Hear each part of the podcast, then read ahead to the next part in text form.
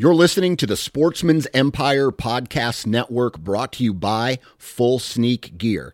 Check out their entire lineup at fullsneakgear.com. Also, be sure to check out our entire stable of podcasts at sportsmansempire.com. Outdoor Edge introduces the all new Razor Guide Pack. Coming in at 12 ounces and in a premium wax canvas roll pack for compact storage and travel. The Razor Guide Pack is seven blades in total, including a 5 inch replaceable blade folding knife, a 3 inch replaceable blade caping knife, and the flip and zip saw for wood or bone. Whether you're hunting the back 40 or chasing game deep in the backcountry, the Razor Guide Pack has it all. For more information, visit OutdoorEdge.com.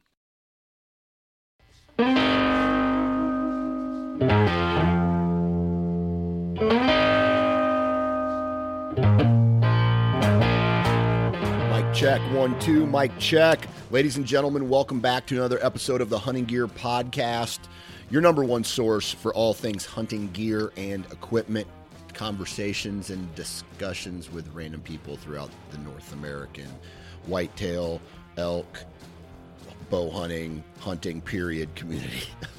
I'm sorry, that was the worst intro. Uh, I didn't write that down. And so I apologize if you got confused there. But welcome to the Hunting Gear Podcast. I'm your host, Dan Johnson. And today we have another really good conversation with another member of the Sportsman's Empire, Mr. Nate Thomas from the Missouri Woods and Water Podcast. And I like having Nate on because although we kind we have different um, we have hunting similarities, we also do a lot of things differently. So we're going to talk today about broadheads. We're going to talk today about the difference between uh, I, I have a 30 inch draw. I think he said he has a 27 or 28 inch draw, so he has to shoot a, sh- a shorter arrow.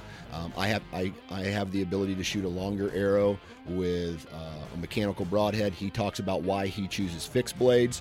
Uh, we talk about saddles. We talk about ground blinds. We talk about uh, hang-ons and what scenarios to use those in or what scenarios we use those in uh, compared to you know different times a year different setups. Is it a pinch point? Is it a rut spot? Is it easy to access? Is it a morning hunt? Is it an afternoon hunt? So we really get into all of these um, you know all of these uh, really good details about i guess it's really like four or five products today. Uh, but it's a good conversation and i know you guys if you guys are uh, gear nuts uh, I know you're going to enjoy it. Do me a favor, go to iTunes, leave a five star review on the Hunting Gear podcast. Let everybody know that it's a it's, it's a, a, good quality podcast. It's unbiased. It uh, a lot of the information comes straight from the manufacturer. When I when we do some of these deep dives into uh, uh specific manufacturers, hunting gear, hunting product manufacturers. Uh, really looking forward to that. And then what do I want to do? What do I want to do? Uh, so leave a five star review. Um, if you have any questions about products per se, or if you have some kind, you know, any questions, or there's something you want to talk about, uh, hit me up. Hit me up through Instagram. The Nine Finger Chronicles is the best way. Send me a message. Say, hey Dan, talk about this, or get this company on the podcast, and I'll do my best to do that. So appreciate all you guys listening and making this uh, podcast uh, pretty popular. And then uh, we do have one commercial today and that is Code Blue. So Code Blue is a brand new podcast for a, a, brand new partner of the Nine Finger Chronicles and the Hunting Gear podcast. And if you're not familiar with them, you need to go check out their website. Um, I'm really interested in the mock scrape kits that they have because this year I'm going to be. Uh, I've been planning on doing for years now. Um, I've been planning on doing some, you know, setting up some mock scrapes. So I have two main farms. I'd love to get a couple mock scrapes on each farm. They have a very simple kit that allows you to do that. And so I am uh, I'm looking forward to running a lot of mock scrapes. If you're the scent type of guy, whether that is, you know, you want uh, scent elimination products or you're looking for the doe and estrus or you're looking for, you know, uh, buck lures to put in scrapes, uh, that kind of stuff they have a like really really strict collection process where they collect their urine and it's one buck or one deer per bottle or bag And so it's not a mix. Uh, they do have synthetics, but the real urine, the real tarsal glands, uh, come from one deer per bag, and so that's really interesting. And I, I um, uh, it just means it's uh, quality controlled. So go check out their website, and uh, I'm going to be able to provide you with a discount code the ne- on the next episode of the uh, Hunting Gear podcast. I don't have it right now, but I'm going to provide it to you, so stay tuned for that. All right, let's cut to the chase and let's get into today's Hunting Gear podcast episode where we talk about broadheads, tree stands with my man, Nate Thomas. Three, two, one. All right, everybody, welcome back to the Hunting Gear Podcast. I'm your host, Dan Johnson, and today we are joined by another brother from the Sportsman's Empire, Mr. Nate Thomas of the Missouri Woods and Water Podcast. What's up, man? Brothers don't shake hands. Brothers got a hug. Love it. Love it. Um, baseball. We've got to talk a little bit about baseball because I know your son's in baseball. My son just finished his last regular season game last night, and now we have state this upcoming weekend. And Jiminy Christmas. Like, it's just been busy and crazy, and I didn't know that the level of competition at this age group was so cutthroat. No, it's I I have learned that the era that you and I grew up in is no longer a thing. Is gone.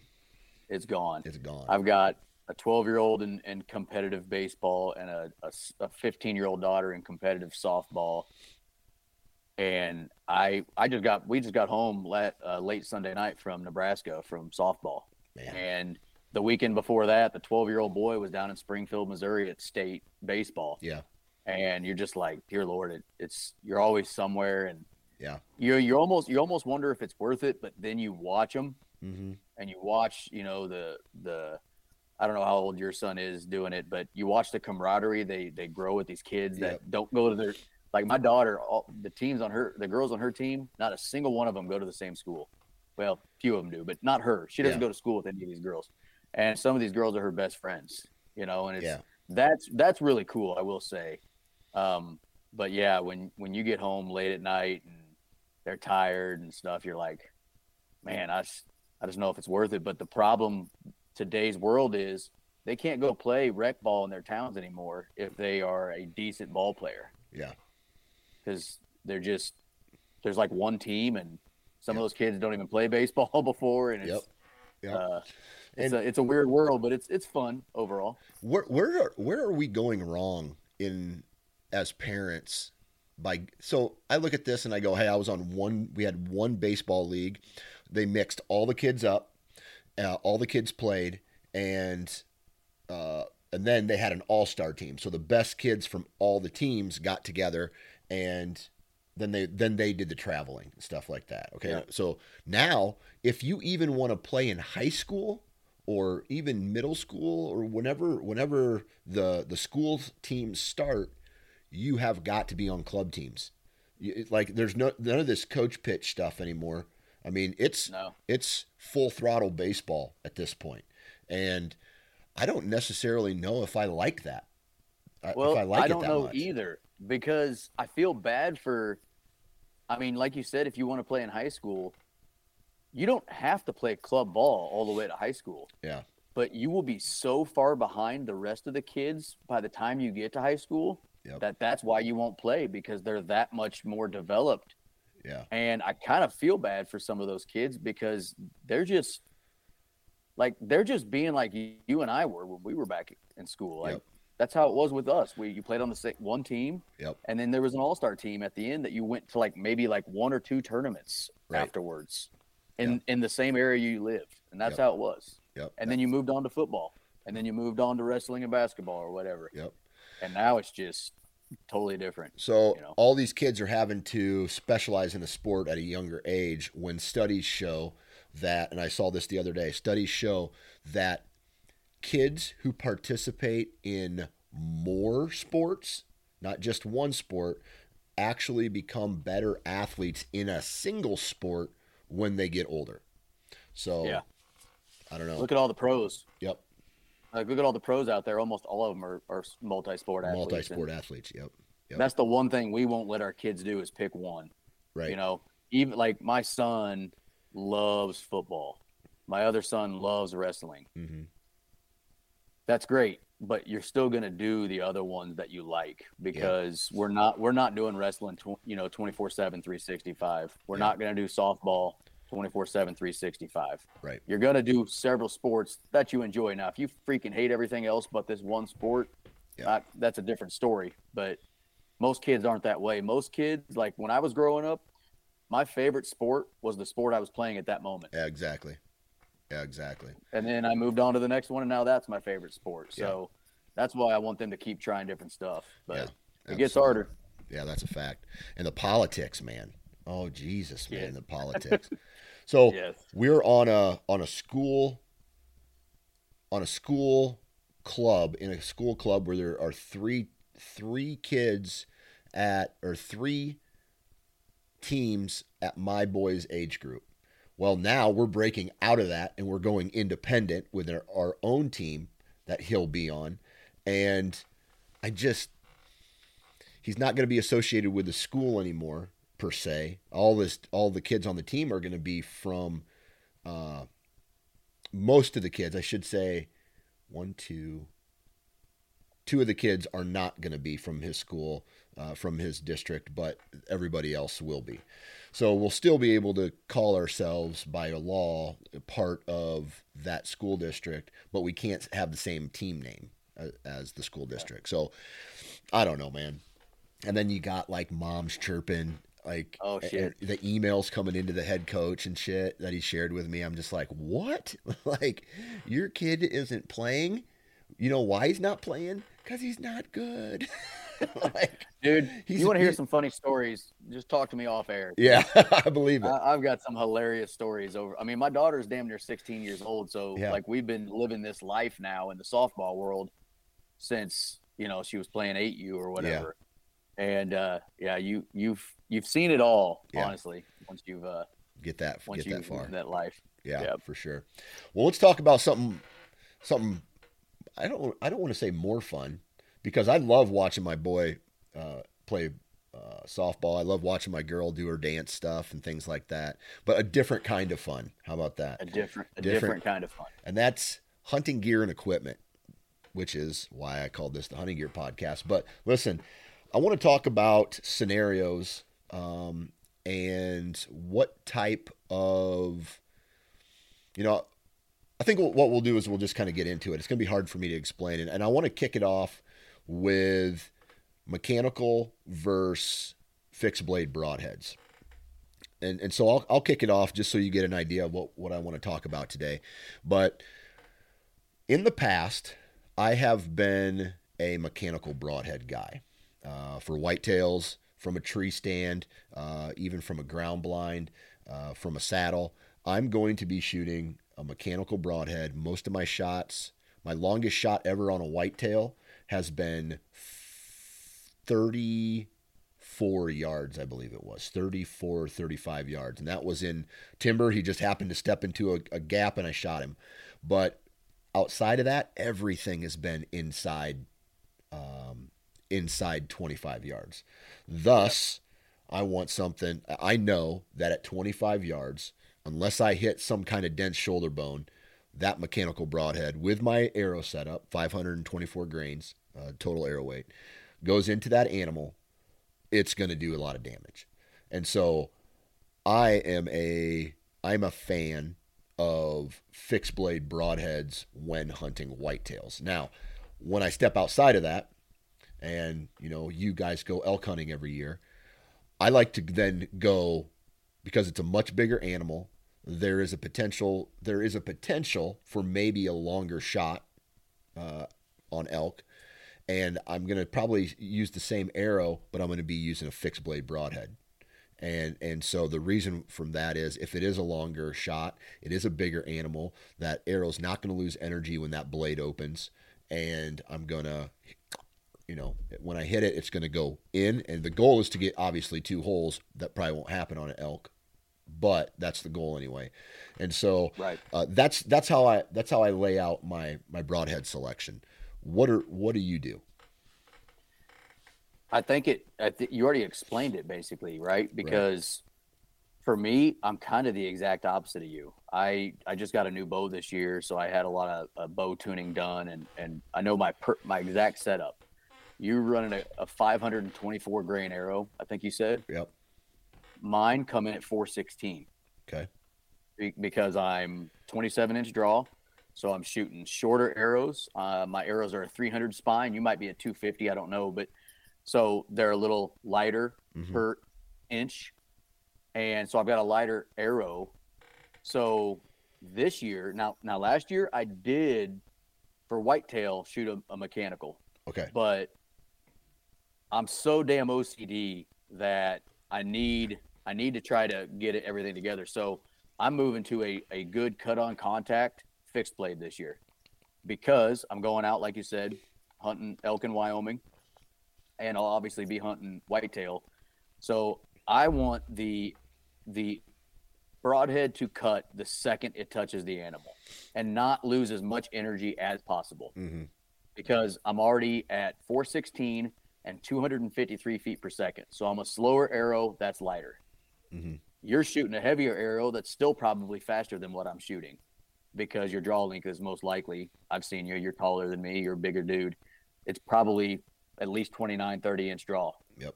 I'm shooting 27. So there's a lot of like variances between the way your bow setup is and mine. Yeah. So I'm I'm all cut on contact, fixed blade all the way.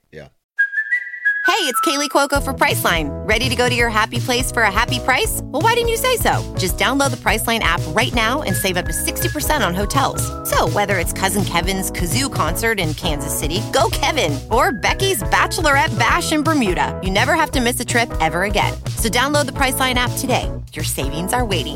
Go to your happy place for a happy price. Go to your happy price, Priceline. Uh, moving forward, I think right now. Yeah. And especially when I did go out on my elk hunts, I was using a uh, a fixed blade then.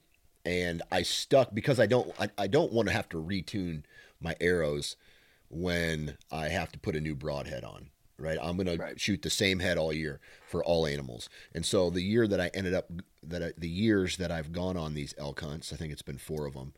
I I I kept that same head in the um, uh, in, the whitetail woods. Now, something happened kind of crazy in 2018 when uh, a, one of my target bucks comes out of this draw. Uh, and I'm hunting inside of the timber on this field edge, and he he pretty much came up to just check the field. The wind was kind of blowing into him, um, and so I just the my wind just quartered. He turned into me before the the he caught the wind, and I was taking off a rain jacket at the time. So my bow's on the hook. I'm taking off my rain jacket. I set it down. He walks through one of my shooting lanes. I am able to grab my bow pretty quickly, get anchored in, and uh, he was hard quartering away. And I had to kneel down in my stand to take the shot. Well, long story short, I hit him in the ham. Okay. But because of that fixed blade, I got a ton of penetration. And I was shooting 508. Uh, it wasn't as heavy as the one I'm new, shooting now. It was like 495 or, or 500, some, somewhere right around there. And it went all, it hit his ham, went through his ham, went through all of his guts, popped his diaphragm. I think I nicked, or I got liver, and then I nicked a little bit of the lung underneath, just a, mu- a very little bit, which kept him bleeding the whole time. And then the the arrow came out of his uh, his opposite side shoulder blade, and there's no way I'm getting that type of penetration with a mechanical broadhead. You know what I mean? And and I probably would have not recovered that whitetail. Uh, I don't. I'm I'm I'm almost certain I would have not recovered that whitetail if I did not have a uh, a fixed blade on there. So, you know, it, it's hard to say. Here here's why I like mechanicals for one one reason, uh, and it's because especially in the whitetail wor- world, they do an absolute ton of damage, ton of damage. Yeah. So that's kind of where It's like it's like you want you want everything. You want damage and penetration. Yep. But and you can get it with mechanicals if you hit the right spot. I Yep. mean, obviously, if you hit straight lungs and don't hit anything uh, outside of bone, you're probably going to pass through and, and do some major damage. Yeah. Um, the way I'm looking at it, just with my setup, and remember, everybody's setup is different. Yep. Um, you know, I'm a shorter guy with a lighter arrow that's running slower. So I just want to get as deep into the animal's cavity as I can. Yep. Because I'm already hurting myself. Yep. So that's the way I look at it. Now, you got other guys like yourself that have heavier arrows that are still probably running faster than mine. Mm-hmm. You can afford to put something on there that's going to, you know, po- poke a giant hole as soon as it starts, you know, opening up, um, and still might make it further in than me. Yeah. But um, that's just kind of my and you know the fixed blade I'm picking. It's a it's a pretty large blade setup as far as um, the surface. It's not like I'm poking a, a little quarter inch hole in there. Yeah. But uh, that's just kind of why I've ch- chosen to go fixed blade is no, obviously because of elk, and then I just feel like I want to try to get as much penetration as I can. Now, if you if you hit them double lung and it doesn't matter what the hell you're shooting, they're gonna die. Yeah. But um, obviously, shot shot selection is number one. But then after that, you know, you want to try to play the odds, and in that case, I'm playing the odds. I want to get as deep as I can. Yeah. So yeah. What what heads are you using? uh, they're the most expensive heads I probably could find, but they're they're Iron Will solids. Okay, so they're heavy Yeah. duty. Are they 150 grain? No, they're 100s. That's Oh, why I'm a little okay. bit lighter. Okay, Yeah. okay, that makes sense. Um, Yep. uh, yeah, those are a pretty well built broadhead, and and so I I am a huge fan of Wasp broadheads, Uh, Yeah. and I think a lot of it has to do with be, because of I. It's the first pack of broadheads that I ever shot, and I very rarely lost any deer throughout the years uh, with them, and so I, I was able to recover my deer, and I was pretty happy with it. But with that said, um, uh, the if I'm gonna, I have to, I have to have this in full disclosure because um, Wasp definitely. I mean, they pay me. Um, I've been, I've had a, a absolute great relationship with these guys. Their heads are made in America, uh, which is another thing that I really like. Um, Iron Will too, right? Or no? Yeah, Yep. yep. Okay, so there's They two, are. yeah, two brands made in America. That's awesome. So I know that the durability is going to be there, the material is going to be there, the craftsmanship is going to be there, and that that makes it confident for me. Um, but the only thing, and, and a lot of other broadheads are like this too. In the in the Jak-Hammers that I use, uh, when I'm when I'm inside thirty, it's not an issue. But when you're outside of that, you know, you're you're starting to stretch out to forty, maybe a little bit longer. Um, the when the blades open from the top down, right, and they're on that hinge. Yeah. Not a not a uh, like Rage has their their slip cams where it start they start up and they slide down. They don't open up like the Wasp do. I've never seen any type of studies about energy loss on broadheads. Um, you know, they always talk about penetration, but they don't. I think it obviously energy loss is what leads to uh, a lack of penetration. So the wasp Jak-Hammers that I use, they do a ton of damage, but I'm almost I'm pretty sure that there's a good amount of energy loss going into it. Um, I shot my deer in 2020 into the chest. He was he was right at me, and I put it right in him, and it made it all but you know all but five or all but five inches into him.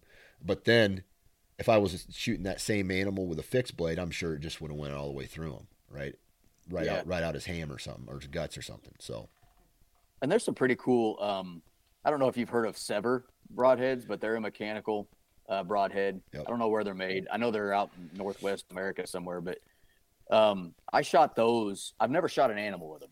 Yep. So I, I can't tell you anything with that. But uh, Andy did.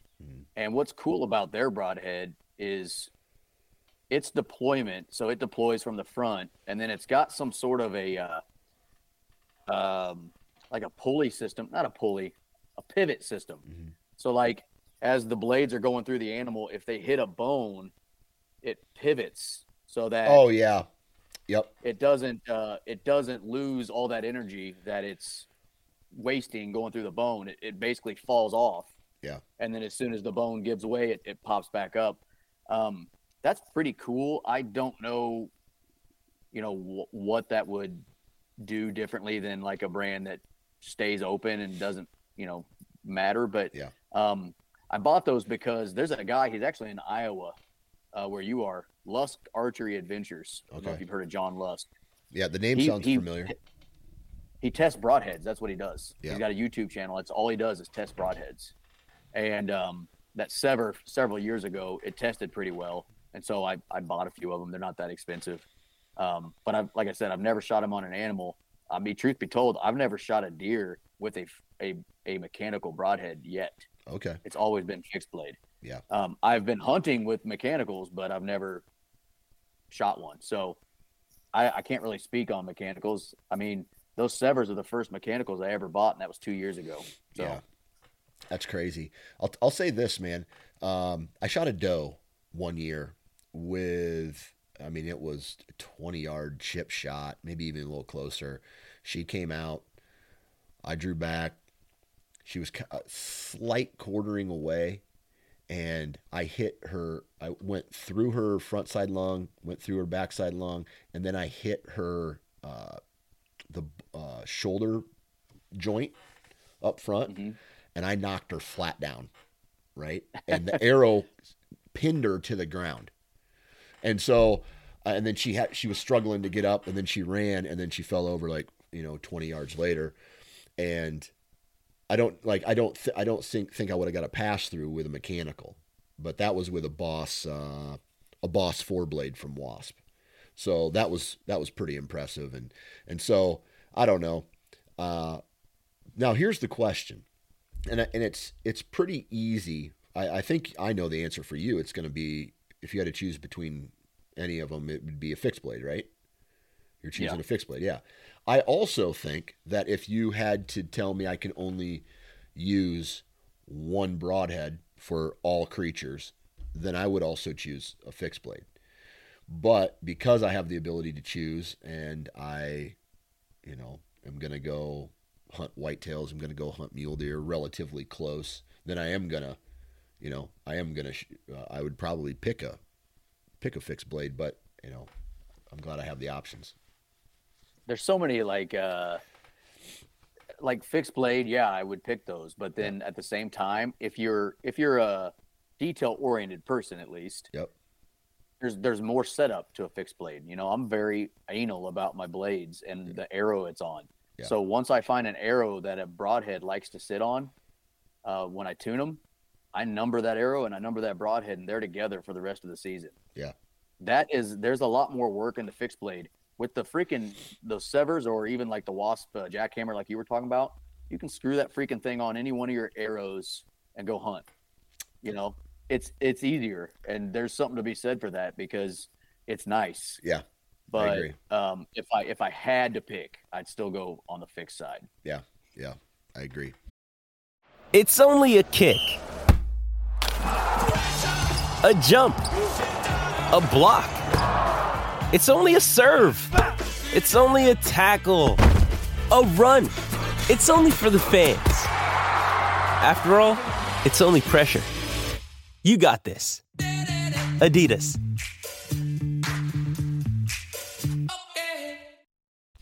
All right. Now, do you do much hunting out of like box blinds or uh, ground blinds? Zero. I hate them. I'm just going to get that out of the way quick because, you know, I've spent I spent my whole life in a tree. Like all my hunting has been done from a, a saddle or a tree stand. Right, just recently out of a saddle, but most of the time it's been from a, a hang-on tree stand or when when I was real young, a ladder stand. I get into a blind and I just feel claustrophobic in a, in a way. I feel like I don't know. I feel like I should I, I need to see more or or Yeah. right? And so obviously box blinds and ground blinds have their value probably for kids, probably for people who uh, have destination food sources or food plots or things like that. But for me, man, I can't. Like, I would rather sit on the ground and just be still than Yeah. than be in a ground blind. you you hit the nail on the head. I don't need to say much more, dude. Yeah. I I I I will never myself probably be in a box blind if I'm hunting or a blind of any sort. Yeah. Now, like last year, my son Chase killed his first deer out of a, a blind, Right. but that's because I had a little boy with me. Yeah. Um, and actually Andy was with us too, so there's three of us. Those definitely have their place. Yeah. And I've got one. I've got one sitting in my shop right now that still needs to be put together, a tower and a blind. Yeah. But you dude, when they when they say it's a blind, it's not just a blind for the animals, it's a blind for the hunter. I hate it. I, I I feel, I can't smell the woods anymore. Yeah. I can't feel the wind on my the back of my neck. I can't I feel like I'm just watching a TV of the woods yeah. you know, in front of me. And dude, I can't tell him, how, I cannot tell you how many times last year, the year before, that I, you know, had an area I wanted to go to, and I just went and sat on the ground. Yeah. I would much rather be on the ground out with nature than being a blind. That's just me. I've never liked them. Probably never will. Yeah. But as the kids hunt, I I have used them just because they they serve a purpose for that um, for that area. But basically, you won't catch me in one if I'm by myself. Right. Okay. Um, so then, uh, I think I heard you once. Maybe I'm wrong. Maybe it's somebody else. You do you have ladder stands? You use ladder stands Oh yeah, for the boys for, for, the sure. boys? Yeah. okay. Yeah. Um, again, perfect for kids. Um, maybe older hunters. Even like if you if you're like a rifle hunter, you can get into one fairly easy down a a, a clear cut or a road or something like that. Uh, do you personally have any ladder stands, let's say in good rut spots or or in some of your best spots? Yeah, I do. I mean, uh, well, I, I don't think you can see him, but that deer right there. No, it's that one. He was killed out of a ladder stand. Okay. Um, what what I'll do with them? I actually put five together last two weekends ago. Okay. Uh, I did this whole story about it. It was an entire day of putting double ladder stands. But the only ladder stands I own are doubles. And what I'll do is, if it's in a property that I know I, I'm going to be at for a while, um, I will pick areas that I like, and I'll find a good tree that a double ladder stand can go in, in, and I will hang that tree and I will prepare that area Okay. for that stand. Okay. Uh, doesn't mean I won't hunt out of another tree near that stand by myself, but it's it's so that so when the when the boys first started going with me, I had a lot of daddy, I want to go with you tonight, and I had to go, hey bud, where I'm going, you can't be with me hmm um, because I'm going back here to this this hang on or I've got my stuff on my back. I'm sorry. Mhm. Well, I really got tired of telling my sons no. So I started setting up these doubles in areas I like to be too, so that if they wanted to go, I could take them. Yeah. And we could get in a double together. And and once again, I said I hate blinds. I still hate them even if the boys are with me if I can help it. Yeah. So I'd rather be in a, a double tree stand than a uh, a blind. Yeah. So I'll I'll hang them in those areas that I like, um, and I'm not scared to put them in areas that I would I would be during the rut or you know pushing in. I don't think bothering areas during the summertime really affect the deer that much. If you're in there for a couple hours and you're out of there, Right. uh, I honestly make as much noise as I can when I'm setting them up, so that the deer are well aware that I'm in there working. Yeah. Um, you know, drive the side by side back there, make sure they know you're there. Uh, then I don't think it really affects them. And so my plan is for those five double stands to go throughout a few of my properties, just so the boys can go with me as much as possible this next year. Um, Right. So yeah, I have no problem hunting out of a double. And then sometimes, if I get some information, for instance, the deer behind me that I killed two seasons ago now, um, I felt like he was gonna come from a certain way, and I happen to have this tree stand right on a path because of the way I set it up. And I'm like, man, I just I don't see how he's not gonna scent check and he's not gonna use this path. Mhm. Um, I don't know why he wouldn't use it, and he he, he did exactly what I thought he would do. He came straight down the path with his nose to the ground and walked within 20 yards of me and, and got shot. So, Gotcha. um, you know, they serve their purpose, and I'll probably always use double ladder stands some somehow for Yeah. at least the next 10 years. Yeah, yeah. That makes that's a great point. I mean, I, and eventually at some point I'm going to get my kids in the tree with me too, and I'm gonna, uh, you know, I'm gonna have to have something like that. Right. The issue is like ground blind versus double ladder stand. Like, especially if it's a young kid, I, I definitely think ground blinds have their place. Because really, if you're hunting out of a ground blind with a kid, then I feel through managed expectations that I would understand that you know it's not necessarily going to go down tonight. You know what I mean? Like I'm, if I'm out there hunting, I'm the hunter, and I bring in my kid with me. Uh, I'm probably just doing it to be convenient for them. You know, probably. I don't know. I'm not going after the big buck. You, know what I mean? Like I would, Right. you know, from a strategy standpoint. So I don't know. Um, And and as time goes on, like I've learned a lot since I started taking my sons. Like the first, my son Caden, first time I ever took him hunting with me, I went out and set up two hang-on stands perpendicular to each other in a tree. Yeah. And what I did was I was like, well, what I'll do is I'll have him in front of me, and then I'll have him get into the stand on the uh, south side, and then I'll sit on the one facing west, Yep. and he'll be right next to me. It'll be great. Well, I didn't think of the fact that he was fucking terrified climbing that tree. uh, in the dark. No, it was it was an evening sit, so Oh, we were going in. The, but you know, you're talking about tree sticks instead of a ladder. So Mhm. you know, you're you're you're you. It's it's like for a kid, I can see where it would be much more scary than climbing a ladder, where Right. you can just go up just like a uh, a a ladder. Right. And I remember that night vividly. Like I don't remember a lot about my life, but that I remember because like I'm I'm sitting there and I'm like, am I gonna make him finish this climb or Yeah. are we gonna not hunt tonight? Right. And you know, I, I was a dick and I was like, no, you're you're almost there. Mhm. Get your ass up the tree. You can do it. hmm And you know, when he got up there after he got set down, then he had the time of his life. Right. And then and then we had to climb down in the dark and he was scared again. But um, so like I just I just I mean I will set up a, a, a double setup again because now he's been hunting with me for several years and he's Right. not scared of it anymore. But I just want to try to make it easy on them. Right. because at the same time they're still 10 years old you know 10 Yeah. 11 years old it, they're still kids and they're not us Yeah. so i don't i don't want to like scar them and you know have some shit happen or something like that Right. so Right. uh you know that's where the, the ladder stand is just really really Yeah, nice Perfect. And so I heard you mention that you are going to be messing around with a saddle uh, this Yep. year. Uh, why? so i got a new property to Okay. me and i just got it uh like two and a half weeks ago Okay. So scouting is not really much of an option this year. I mean, you obviously you can go walking through the woods, Yeah. but seeing their travel their travel corridors are a lot harder in the middle of the summer Yep. than they are in the wintertime. And I don't really want to go blowing through there that often right now. Yep. Um, as much as I can help it.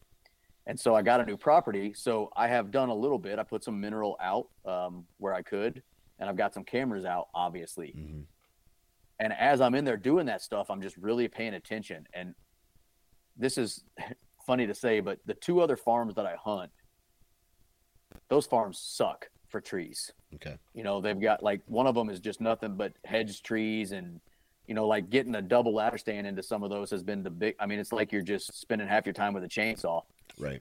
Um, so this place, though, I've noticed has a lot of straight trees with not a lot of understory. hmm Uh, well, some understory, obviously, but straight trees. And I'm just like, I could be in that one. I could be in that one. I Yeah. could be in that one. And I just thought, dude, I'm. I don't know this property. It's probably going to take me this year to learn this property as I'm hunting hmm and that just brought me back to one thing saddle Yeah. um, you know my running gun setup that i had before with a, uh, a tree stand it's fine but it's heavy as shit hmm and i don't like carrying it in What were you using? it, it's an X. I love. I like the stand, but it's an XOP Vanish, Yep. and then I've got the the tree stand transport system on it, Yep. and then at the time I was I'm using Hawk helium sticks Yep. with uh, daisy chains instead of the, the the the buckles. But every time I would go in and hunt with it, and I haven't done that in a couple years now, um, I would feel like I was packing an elk in, right? Like Yeah. it was heavy. You know, like well, what I would do is I would have the tree stand on my back, and I would fold the seat down, and then I would place my backpack on that seat, and I would strap everything together. Mhm. Now, I probably had more stuff in my backpack than I needed to have, but it just it wasn't fun for me. Right. I wasn't enjoying going in like that. Uh, it was just too heavy. Yeah. So I'm just like, you know, if I'm gonna be doing this run and gun stuff at this new property where I need to see new stuff and new spots, and you know, I might see a buck 80 yards away one night, and I need to make a move two nights later. It's just it's a it's a saddle. I mean, they there's so many companies now that make good stuff, and you've heard enough good things about them that Yeah. I it was a pretty easy decision to make. So Yeah.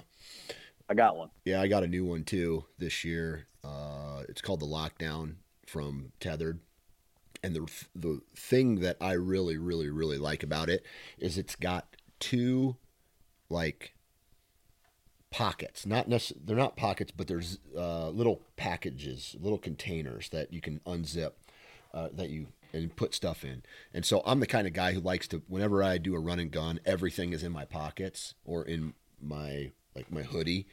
And so I'll be able to easily pull out a bow rope or pull out a um, a screw in step or something like that. So I have the other saddle um, as well. The man, the XL or whatever. I shit, I forget the name of it right now. But anyway, so that one worked great, but I felt like I was still having to dig in. You know, I was digging in my pockets and and Right. uh, you know trying to get my backpack off and things like that. This one, everything's going to be right on my hip. And so it's going to be easy to set up. And then by the time I'm up the tree, the only thing I have to do is hang my backpack up, pull my bow up, hang it, and I'm set. I'm good. Right. I'm Yeah. good to go. So, Yeah, I'm pretty excited. I mean, like I said, I, I all I have is the saddle and the platform right now. I still got to get my sticks and and uh, whatever else I need. But so I haven't like tried it yet and played Right. with it. So I'm obviously I've got to practice because it's different than a tree stand. But dude, the platform I got the larger platform. Mhm. Uh, I all my stuff's it's a Trophyline setup, and so I got the the mission platform I think it's called and it's bigger, but it's bigger than the small one. But it's like nothing, dude. You can just sit there and Yeah. like hold it in your the palm of your hand almost. So Yeah. I'm excited. I'm just excited about that. And then you're going to be wearing the the saddle Yep. into the woods. Yep. Um, so I haven't decided what sticks I'm going to go with yet. Uh, obviously, Trophyline has a, a setup that I might go with, but um, I've heard a lot of good shit about those tethered one sticks. Yeah. Um, just so how light they are yeah. They're- and they're uh, pretty stuff light. like that. So, yeah. they're pretty light. Um, hang-ons, like I still feel, I still feel like tree stands definitely have their place, and I, the reason I like I'm still mobile, uh, but I feel like I'm gonna have across all of my properties, I'm gonna have four total. That's like 600 some acres of only four preset tree stands. The rest is going to be bouncing around on a on a uh, a saddle, and uh, obviously all of my out of state hunts will be from a saddle. But I feel like hang-ons definitely have their place, especially in like a morning hunt. Right? I don't care who you are, setting up, going mobile uh, in the pitch black dark sucks a little bit right you can't see your you know obviously you got your headlamp on you want to be as quiet and less intrusive as possible but there you know even if you got a saddle even if even if you think you're a pro at setting up there's still a little bit of intrusion versus walking to a preset uh, tree stand and climbing straight up it and snapping in no doubt. And that that set, that property I'm telling you about, I'm probably going to set up a few of them. Yeah. because I've got a few, and I've, I've picked what I think is a good spot. Yep. I, I love hang on still, and from a run and gun standpoint, I mean, you you you used to and Yep. still probably will at some point. That's all you did was, Mhm. was run and gun with a hang on. The issue I had was my setup probably just wasn't the best, right? Right. Um, you know, like my XOP, just a little heavier than a lone wolf, Mhm. um, a little heavier than maybe a few others. The hawks, the hawk sticks that I had, a little heavier than the rest. Yeah. The way I took it in, probably put way too much shit in my backpack. Yeah. You know, compared to what I needed to have in there. It could have been easier. Right. But, you know, uh, that there's definitely a place for that. But I, the way I looked at it for this next year is if I'm gonna run and gun one way or the other, I'm gonna go as light as I can because then I'll do it. Yeah. If it, if it's heavy and I don't want to do it, I'm not going to. Right. Um, so I, I I'm gonna go as light as I can, and that's obviously gonna be a saddle. Yeah. So the thing that I need to figure out is I'm the guy who goes to my tree stand in just a like I I, I take off layers and add layers throughout the, an entire hunt. Right. By the time I get to a tree, I'm usually soaking wet with sweat. yeah, You know, um, unless I just wear a base layer and, and pull the what I call the freeze method, where I'm just so cold. Uh, but by the time I climb up the tree, I start to warm up, and then I start throwing layers on. And if I time it right, I can do it. But most of the time, I'm I'm I'm I'm wet. I'm sweaty, and then you know that the base layers there. The issue that I'm like with a saddle is just like the layering part of it, right? That the what what I got to try to figure out is how I'm going to layer my clothes uh, in a saddle. I hadn't thought of that yet. Yep. Yeah, that'll be weird because I'm the same way. I get hot easy. So Yeah, most of my most of my saddle hunts have been in just throw a jacket on. Right, I was able to stand up on the platform, uh, put my jacket on, and then I was good. But we're not talking about bib anything about bib overalls.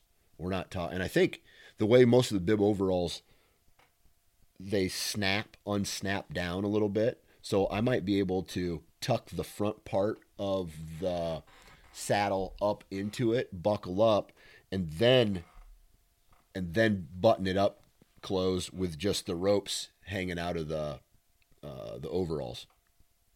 yeah, because isn't that? I mean, obviously people just heard I just got one, so I Yep. haven't hunted out of one yet. But Yep. one of the things that people, I guess, complain about, quote unquote, is you know, like their jackets riding up on them Yep. And exposing their back or whatever. So, like a lot of people talk about hunting out of bibs because Yep. it's uh it's nice. Then you don't have that problem.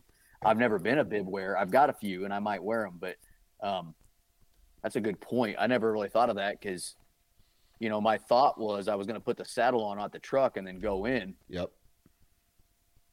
but or do you wait until you get to the base of the tree and then make sure you put on what you need to put on for that hunt Yeah. Before that? I, Right. I guess I'll have to figure that out as I'm hunting. Yeah, for sure. That's just just one more thing you got to think about when you know trying new equipment.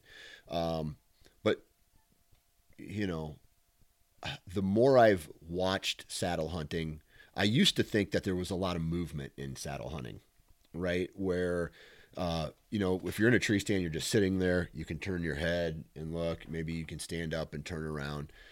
But I feel like if I set my saddle up right, and I, I messed around with this a lot, it's it's almost more of a natural movement to swing.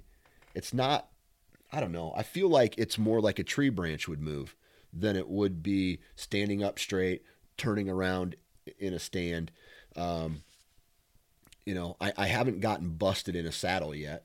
I haven't killed a deer out of a saddle either, but I haven't gotten busted yet either. So, uh, and I had some I had some pretty close encounters with a doe, some like a doe group this year, and so I was I don't know. Um, I'm looking forward to expanding my knowledge base uh, of saddle hunting.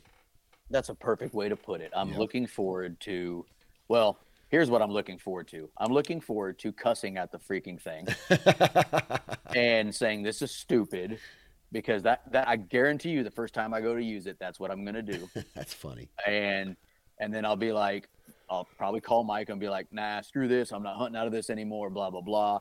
And then by the third time, I'm going to just be like, this is the best thing ever. Yeah. Yep. Anything I ever do, that's how it goes. you know? So you'll bitch about the saddle not being right, but then you'll go back to the tree stand. Then you'll bitch about it being too heavy, right? so, yeah, I'm the same. So I'm man. looking forward to being super agitated for the first couple like weeks of my hunting season. Yeah. Uh, out of a saddle, and it's not the saddle's fault, and it's not going to be anybody's fault but my own, because stuff always comes up that you don't think about. Right. You know, like we just we just talked about the the clothing thing. You know, something's going to come up that I'm like, oh man, I this I really wish there was something I had right here for my my bag to pull up Yeah. or why the hell am I going back down the tree? I need to have this. And I'll be aggravated that entire hunt Yep. because I didn't think of that before. Yep. And then eventually I'll work all my kinks out and then I'll be happier in hell. But Yeah. I know it's coming. It always does. Yeah. So For sure. Yeah. For sure. Um, let's see here. Do you ever wear rubber boots? never. Never. Neither do I. I was gonna. You know, I feel like rubber boots maybe have their place on a on a warmer weather, really wet scenario. I know a lot of guys in the South, pretty much, you know, if they're hunting swamps, you gotta, you have to have rubber boots. Uh, but for me, uh, there's always some kind of high ground to walk on. I, uh, unless it's like unless I had to cross a creek that I couldn't jump over or do a quick splash into, I'm I'm not I'm not wearing rubber boots. But uh, I think that's it, man. That's all I really those those two things are really what I wanted to cover today uh, in in those types of scenarios. Um, oh, saddle saddle verse hang on really. I you know we were talking about scenarios.